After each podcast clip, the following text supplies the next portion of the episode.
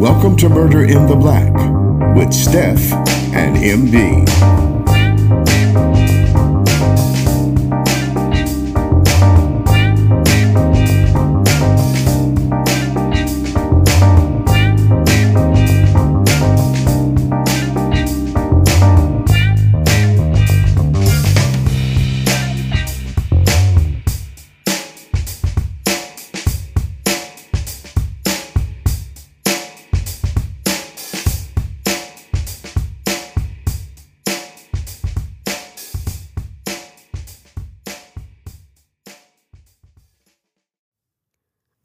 Back to Murder in the Black. It is your host, Steph. I hope that you guys had a fantastic Thanksgiving yesterday, that you enjoyed friends and family and had good fellowship. But most of all, I hope that you ate good and got some good sleep after some good food. Okay. So I want you to munch down on some good leftovers and let me tell you a story. I want you guys to know that we are diving into our next theme, which is betrayal and deception. So, for the next couple of weeks, we will be talking about cases that involve betrayal. And I hope that you guys enjoy this theme. And then we'll slide into the next theme that was amongst the highest ranking out of the categories that I gave you. But let's get into our true crime case for the day. Today's case is about Denita Smith. I've entitled this episode, What You Don't Know can hurt you. When we catch up with Denita in 2007, she's 25 years old, and up until this point, she had been in school for about six years. And I know what you're thinking six years is a long time. Well, the one thing I want you to know about Denita is that outside of being beautiful on the inside and out, she was determined and ambitious. She knew exactly what she wanted professionally. So after graduating from North Carolina Central University in the undergrad program and receiving her bachelor's, she immediately applied for the graduate program to receive her master's in photojournalism. Now, I don't know much about photojournalism, but she was determined to make a big splash in that world. So she knew she had to hone her craft and perfect it as much as she could. And so she was devoted to gaining all of the knowledge so that she could excel in her career. And all of that hard work was paying off because she received a fellowship for the New York Times. And she was on an all time high.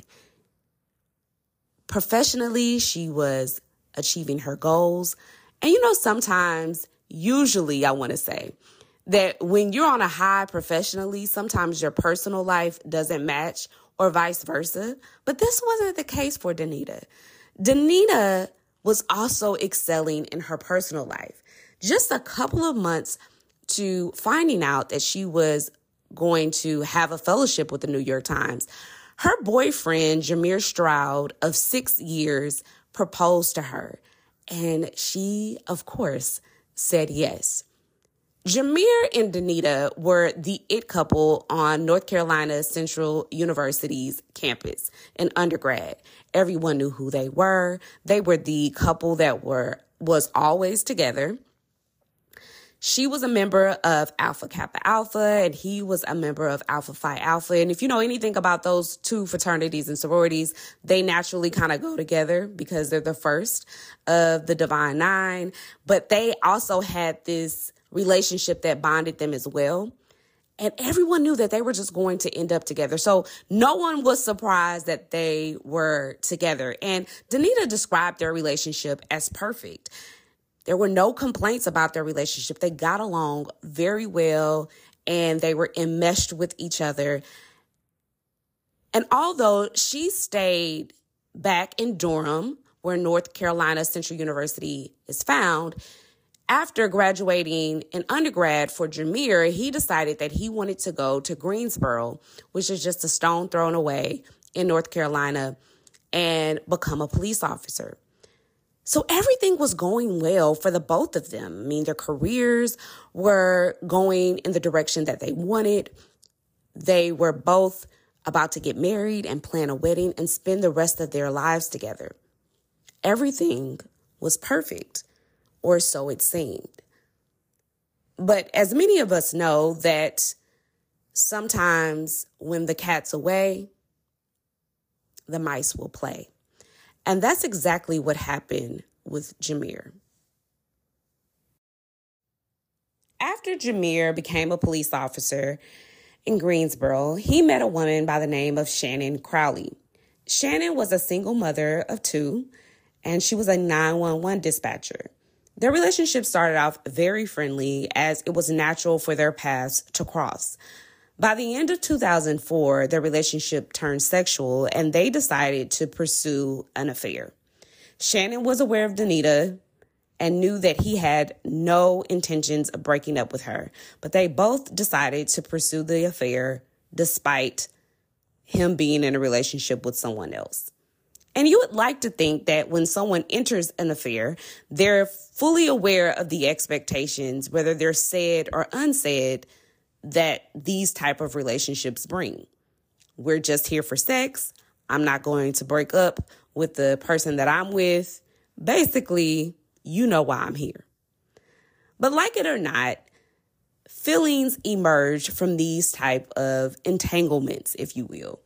You feel feelings toward this person. You care for them. You might even start to love them. And this is what kind of happened between Jermeir and Shannon. During the course of their affair, Jermeir ended up purchasing a home in a nice residential area. And shortly after, Shannon moved into his neighborhood. And I'm not talking about a couple of blocks away, in the same subdivision as him. Then Jermeir finds a new church home to attend. And by that next Sunday, well, Shannon and her two kids are attending that church. Coincidence? At some point throughout the, fa- the affair, Shannon becomes pregnant.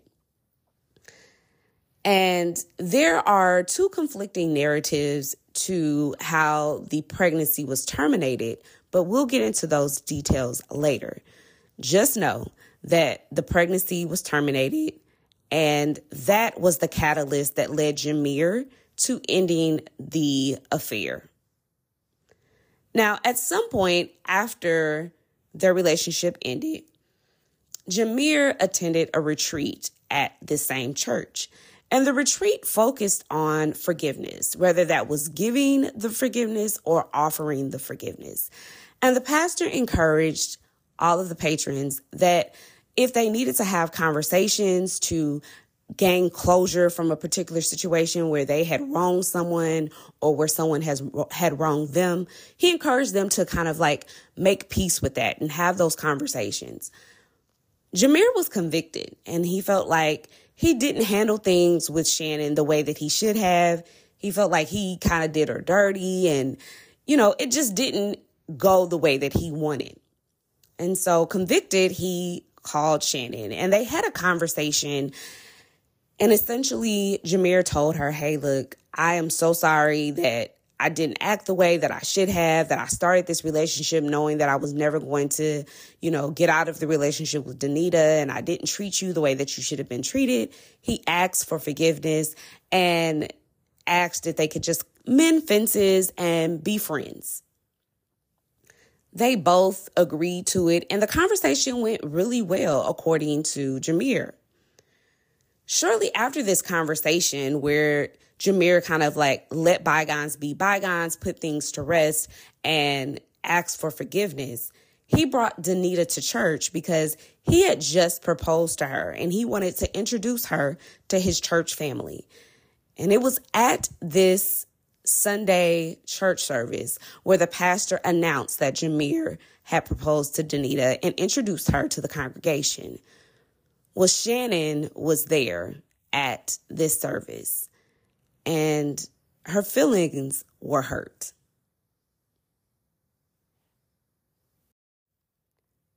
On the morning of January 4th, 2007, Corey Smith, who was a resident and student at North Carolina Central University, was leaving the campus apartments to go to work. He left his apartment at approximately 10 a.m. And as he was leaving, he noticed that a bunch of personal belongings were scattered down the staircase. Then he saw a woman who was lying down on the stairs. And due to her position, he felt like maybe she had fell. But as he got closer, he observed that the woman wasn't breathing. So he immediately calls 911. And as he's giving the 911 dispatcher all of the information, he's encouraged to see if there was any ID. He checks the ID, and the woman is identified as Denita Smith. She suffered a gunshot wound to her head that fatally injured her. Police immediately arrive on scene and they were informed that a call had been made from the same campus a little after 8 a.m. that same morning. So, as the police are investigating the case and collecting evidence, they talk to the maintenance man who is at the campus crossing apartments. And he is the one who had placed the call around 8:10 a.m. He said that he saw a woman well initially he heard gunshots but simultaneously he saw a woman who was running away from the front of the 1100 building in the complex he said that her hands were in front of her mouth and she was shaking and crying. And of course, he asked her, was she okay? And it, had she heard the gunshot? And she told him that she was afraid of guns. And he just, he didn't really understand what was going on because there was just a lot of confusion and she wasn't necessarily, you know, answering his questions. So he calls 911 because he doesn't know what else to do. But police don't arrive immediately on scene. And then once they get there, they don't file a report because they couldn't locate where the where the gunshot originated from and then the woman that he had been speaking with left. He described that this woman was tall. She was a black woman around 5'10 with a ponytail and she was driving a burgundy suv now, the officers knew that, okay, this has some type of correlation to Denita's murder, but they didn't necessarily know how it all fit. They called Jermeir and Denita's family and informed them that Denita was deceased. Now, the police are really trying to figure out what happened because they have a lot of questions and not a whole lot of answers.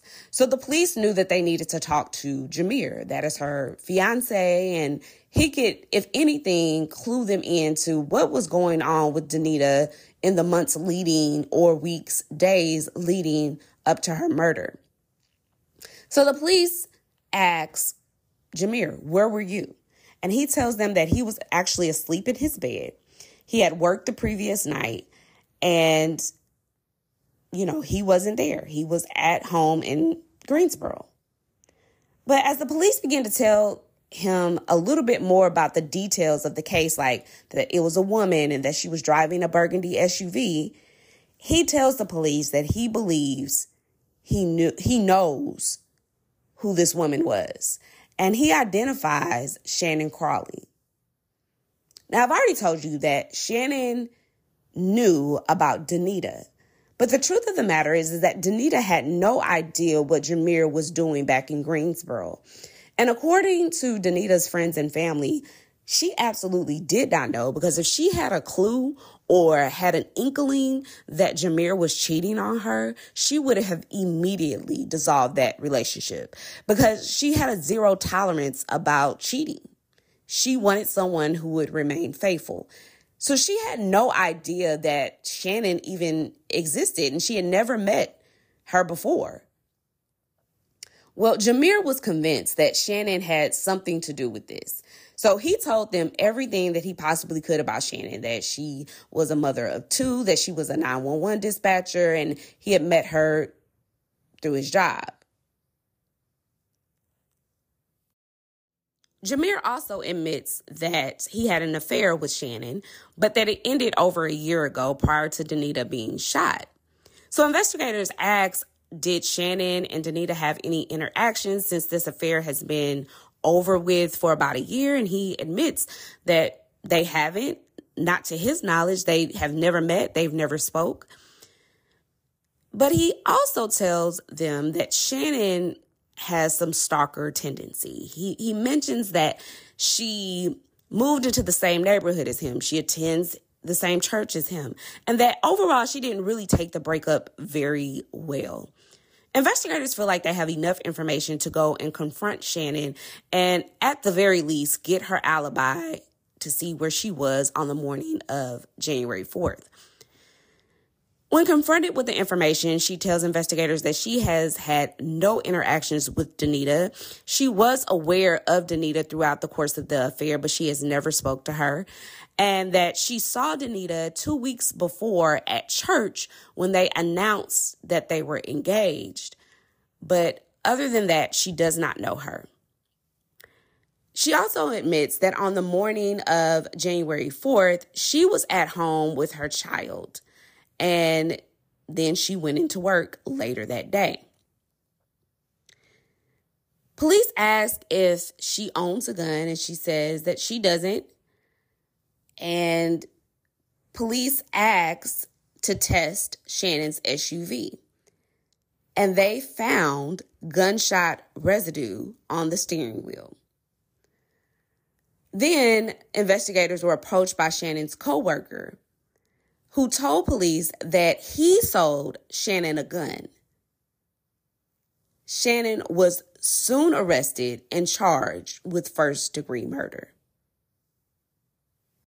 Before we get into the investigation, I want to clarify all the evidence that the police obtained. They knew that Denita died from a gunshot wound to the head from a 38 caliber gun. The police also obtained Shannon's phone records that put her in Durham on the day of the murder, and they had her phone pinging off of a tower a quarter of a mile away from the campus crossing apartments where Denita stayed. Not only did they have the gunshot residue on her steering wheel, but they also had her coworker who sold her the gun. So all of this evidence compiled together made a very strong case for arresting Shannon for first degree murder of Denita Smith. While Shannon was in jail, she contacted her attorneys and the media and told them that she wanted to tell her side of the story. And this interview can be found on YouTube if you're interested. Essentially, she says that the day before the murder, her and her kids woke up to Jermeir in her room. He then tells her to contact a babysitter and get the kids out of the way and somewhere safe. They proceeded to talk the entire night. And while Jermeir was calm at times, he also became irate, complaining that Shannon left him. At 5 a.m., Jermeir told Shannon that she was going to come somewhere with him and they left in her car and that if she did not come, he was going to kill her and her children. She then said that Jermeir made her drive to an apartment complex and he takes her keys and her phone and proceeds to get out of the car.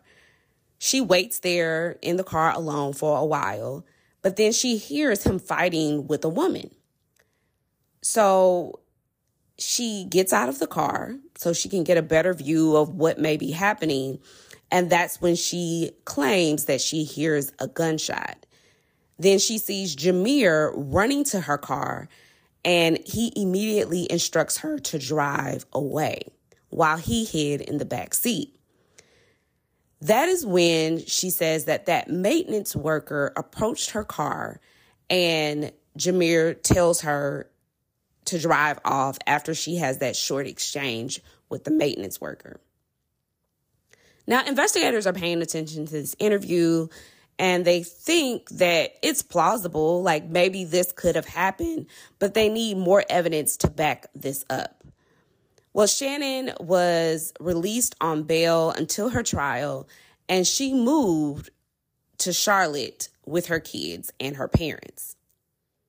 And this is when the story gets interesting because Shannon's parents said that it is at this point when she moved away to Charlotte that Jermeir starts calling Shannon again.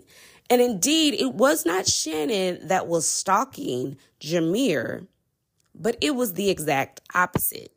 They claimed that Jermeir was so upset with Shannon for terminating the pregnancy that he ends up doing all the things the the things that take place after that was kind of the catalyst that pregnancy so as he begins to call her again they tell Shannon, her parents, tell her that she needs to record these phone calls between her and Jermeir, and she does just that.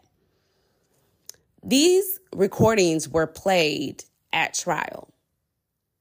And the conversation goes like this Jermeir asks her, Who have you been talking to? Shannon responds and says she hasn't been talking to anyone. Jermeir says again, he knows that she's been talking. Shannon asks him, Why is this happening? And Jermeir tells her that it was because of her. Denita found out about Shannon and was pulling away from him. Jermeir keeps threatening Shannon at this point and tells her that if she keeps talking, he would find her. Shannon responds, What? You're going to kill me too? And Jermeir says, Yes, you know I'll do it again. So Shannon and her parents both felt like this was compelling information and they thought it was enough evidence to suggest that Jermeir should be locked up and that he only, you know, that he involved Shannon to cover up the fact that he was the person that killed Denita. So they got all these tapes and took them to Shannon's attorneys and they made copies. On February 8th, 2010, Shannon's trial began. According to the prosecution, their whole case was that Shannon was the stalker in the situation, and her obsession with Jermeir was fatal. That two weeks before, when she heard that church announcement that Denita and Jermeir were getting married, it sealed the fate of Denita. She knew that she was never going to be with him. And because of that, she felt like she needed to eliminate Denita so that the possibility of Jermeir and her being together in a serious relationship would be a poss- possibility once more. And I want to dive into the narrative of Jermeir as it relates to the pregnancy between him and Shannon. Now, according to Jermeir and the prosecution, Jermeir was not excited about Shannon being pregnant, right? Like that definitely threw a wrench inside of his plans. But he heavily suggested that she terminate the pregnancy, but also said that if she decided to have the baby, he would be there and deal with the consequences and the fallout that would come from that. But, you know, of course, more than not, he did not want her to have that baby. So when the pregnancy was terminated, for him, that was the motivating factor to just end it. Like now I have nothing holding me to you. And because of that, you know, and because of that, accompanied with the fact that she already had some stalker tendencies in the relationship, it proved for the prosecution that this was the motivating factor for her to hold on. She already had an obsession with Jermeir. She already wanted more out of the relationship than what Jermeir wanted. And so Jermeir calling her and asking for forgiveness only made her think that there was hope. So when she saw them at church and they announced they were getting engaged. Well, that was it for her. That obsession turned fatal. So, all of this evidence, along with the phone records, along with the maintenance guy getting up to testify that he did see indeed Shannon at the scene of the crime that morning, and the residue on the steering wheel, all of these things, right? And accompanied with the extra information I just gave you, really made it hard for Shannon's team to have a defense. But their defense was the total opposite. Their defense is Jermeir was the catalyst. And when it came to the pregnancy between Shannon and Jermeir, that Jermeir was pissed that she wanted to terminate the pregnancy because according to Shannon, he wanted to terminate that pregnancy, but she, I mean, he wanted to keep that pregnancy, but she indeed wanted to terminate it. So it was the direct opposite, right? And she wanted to end the relationship. And because he was angry because of all of these things, this is what led him to being in her home the day before the murder, actually using her as the cover up, the fallout for murdering Denita.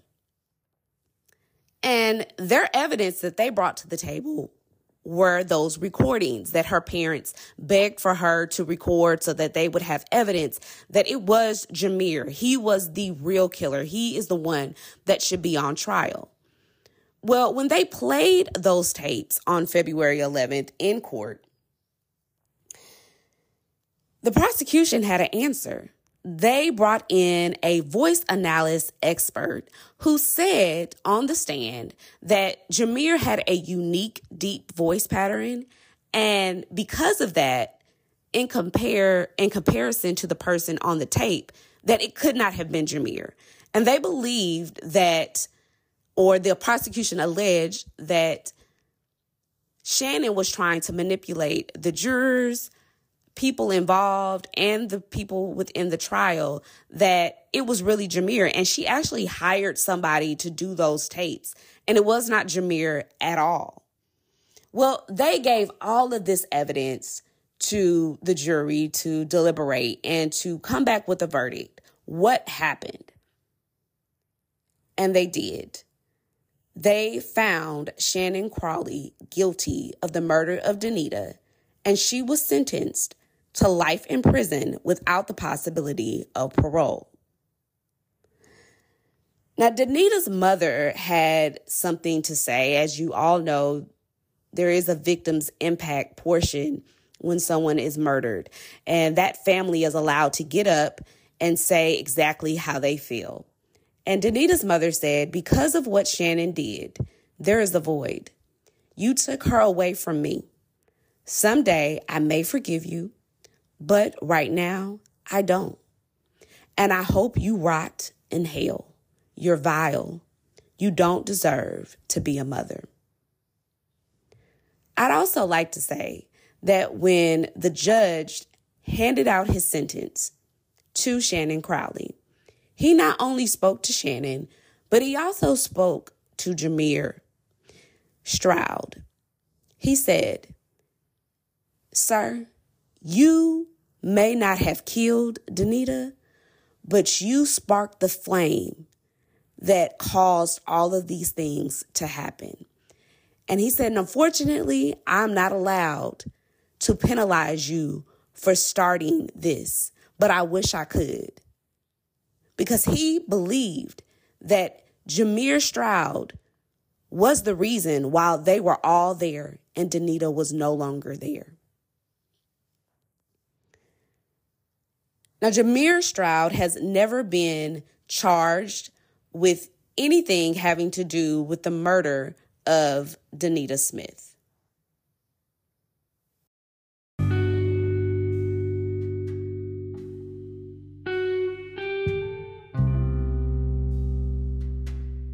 Takeaway.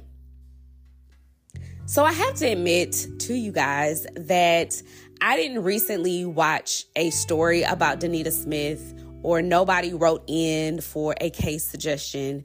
When I mentioned the theme of deception and betrayal, I immediately thought about this case. And I watched this case about Denita Smith on a Dateline episode about 10 years ago. And this case has seared itself on my mind for the very reason that I mentioned at the end. The judge, what he said stuck with me Because the truth of the matter is is there is a bunch of takeaways that we can take away from this case. But the one that sticks out to me is that Jermeir Stroud was the catalyst that created this to exist. He was the person who brought Shannon into Denita's world. He is the person who made a conscious decision to have an affair with Shannon, not knowing the risk and not knowing, yes, that it could possibly lead and that it did lead to the death of his fiance, someone he claimed he loved and wanted to have a relationship with. And the truth of the matter is is that we often do not think about the consequences of the choices that we make. But you should. Especially when you're asking yourself, should I have an affair with this person? And while, yes, it is a far cry to think that if I have an affair with this person, this can lead to murder. But the truth of the matter is, and you can ask any true crime junkie, oftentimes affairs lead to murder. That is what they lead to. They usually lead to murder. And so it is just, just, honestly, it makes me so angry that he did this because he didn't weigh the cost. He didn't weigh the cost. And it really encourages me and has continued to encourage me ever since I first heard about this case is that you should weigh the cost. You should weigh the risk of the activities and choices that you decide to participate in because you just never know what they'll end in. You never know. And I think this is the epitome of why that statement of what you don't know won't hurt you. I've heard that people use that quote before in in relationship to if their man is cheating like if I don't know about it it can't hurt me. I don't want to know about it. But this proves the opposite. That Denita had no idea what Jermeir was doing. Yet it had a profound impact on her life. It took it away from her friends, her family that loved her. It took away her dreams and the impact she could have possibly made on the photojournalism world. We'll never get to know about that. It's, it, it just, it devastated a community. One choice. And it's sad that Shannon Crawley could not look past the love of this man. And she felt like it was worth killing over. I mean, I really want to know what you guys think about this case. I want to interact with you. So drop it in our Instagram, in our comment section, drop it on our Facebook fan page, drop it more importantly on the questions that you can actually type out a question, type out a response and let us know what you think. What was your takeaway from this case? But my heart goes out to the Smith family as for them, this is more than a takeaway. This is a life that was taken away from them. And I just want to send my deepest condolences to their family and to let them know that Denita Smith was, her life wasn't in vain. Her impact was left. And it has impacted me even 10 plus years later. I still think about Denita Smith and it really encourages me to, you know, really think about what I'm, the choices that I'm making, because it impacts other people's lives in a major way. So let's go ahead and get into our polls and question for last week, which was the Troutman tragedies. And I am so glad that you guys loved that episode. We have gotten a lot of interactions on that episode. And as I've said before, sometimes when you release some stuff out into the world, you never know how people respond to it. But overwhelmingly, you guys loved that. So, so happy that you did. Let's get into the poll question. I asked, what is your favorite genre of music? 11% of you said funk, 7% said rock and roll, 42% was classic R&B, 19% was soulful R&B, Motown, and Philly. 3% of you said you love neo soul. 15% said hip hop. And I gave the option of trap music, which 0% of you said you liked. But hey, no biggie. I personally love all of them, but if I had to choose two, Yep, I'm gonna have to say two. My favorite would be classic R&B and neo soul. I'm a fan but I love all of them. And I didn't include country, but country is something that I really love too. So, like, I'm just that person who loves all genres. I just love music, you know? So, so glad to know what you guys' opinions were on that poll. But on the question and answer section, I asked, what did you think about the Troutman brothers' ideas in the 90s? And I was specifically talking about Roger's um, ambitions to go out on his own and kind of deviate from what he had been doing for the last 30 years, leaving Larry to figure out what he should be doing. Um, you know, now that his brother had new dreams, new aspirations. So, one of you said, DeWitt said, This is a tragedy. It had to be a financial motive. It's sad. And nobody really answered my question, but I will say that I couldn't get very specific because there's a character count and I had hit that real quick. So I'm guessing y'all didn't know what I really meant, but no worries. I just want to read a couple of the comments that you left. Chantel said, absolutely revolutionary. I love how they set the scene for what was to come. If they had still been alive, I'm sure we would have had way more gems. I wish they had more time. Sonia said, I'm a huge fan of Zapp. So glad I found this episode. Brenda commented, My first concert, even without Roger, they put on an amazing show, truly innovative band back in the day. Yes, so glad you guys loved that episode. Definitely continue to interact with us. That's how I know what you're thinking. And I hope you guys have a fantastic Friday and enjoyed this bonus episode this week. Make sure you share if you care this episode with friends and family. Until next time, friends, this is Murder in the Black.